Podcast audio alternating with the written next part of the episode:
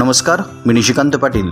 दैनिक देशदूतच्या free पॉडकास्टमध्ये आपले सर्वांचे स्वागत. ऐकूयात आजच्या ताज्या घडामोडी. तहसीलदारांना एन एचे अधिकार दिल्यानंतर आता शेतकऱ्यांना त्यांचा सातबाराही घरपोच तोही मोफत देण्याचा निर्णय शासनाने घेतला आहे.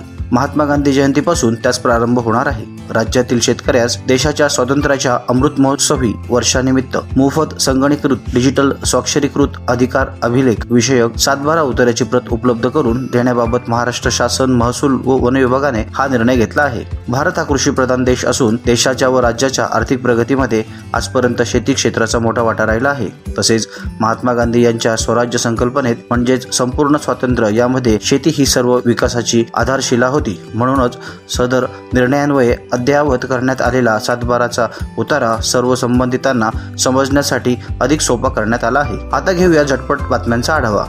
निफाड तालुक्यातील रामाजी पिंपळस येथील ग्रामपंचायतीतील अनुदानाच्या गैरव्यवहाराची चौकशी करावी. अन्यथा दोन ऑक्टोबरपासून उपोषण केले जाईल असा इशारा देण्यात आला आहे. नाशकातील सहा धरणे ओव्हरफ्लो झाली आहेत. चार तालुक्यांनी शंभर टक्के पावसाची सरासरी ओलांडली असून गंगापूर धरण अठ्ठ्याण्णव टक्के भरल्याने त्यातून अडीच हजार क्युसेस विसर्ग सुरू झाल्याने गोदावरी नदीला आता पूर आला आहे.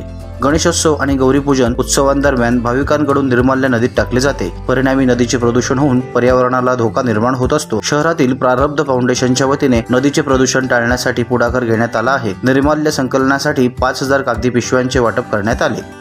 नोव्हेंबर दोन हजार सोळा पासून रिक्त असलेल्या नाशिक विभागीय माहिती उपसंचालक या पदावर ज्ञानेश्वर इगवे यांची पदोन्नती पदस्थापना करण्यात आली.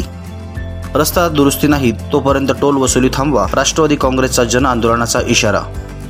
सामनगाव रोड अस्वलेमाळा अश्विनी कॉलनी परिसरात धुमाकूळ घालणाऱ्या बिबट्याला पकडण्यासाठी वन विभागातर्फे दोन पिंजरे बसवण्यात आले आहेत. या होत्या आजच्या ताज्या घडामोडी. इतरही बातम्यांसाठी देशदूत डॉट कॉम या वेबसाईटला भेट द्या. धन्यवाद.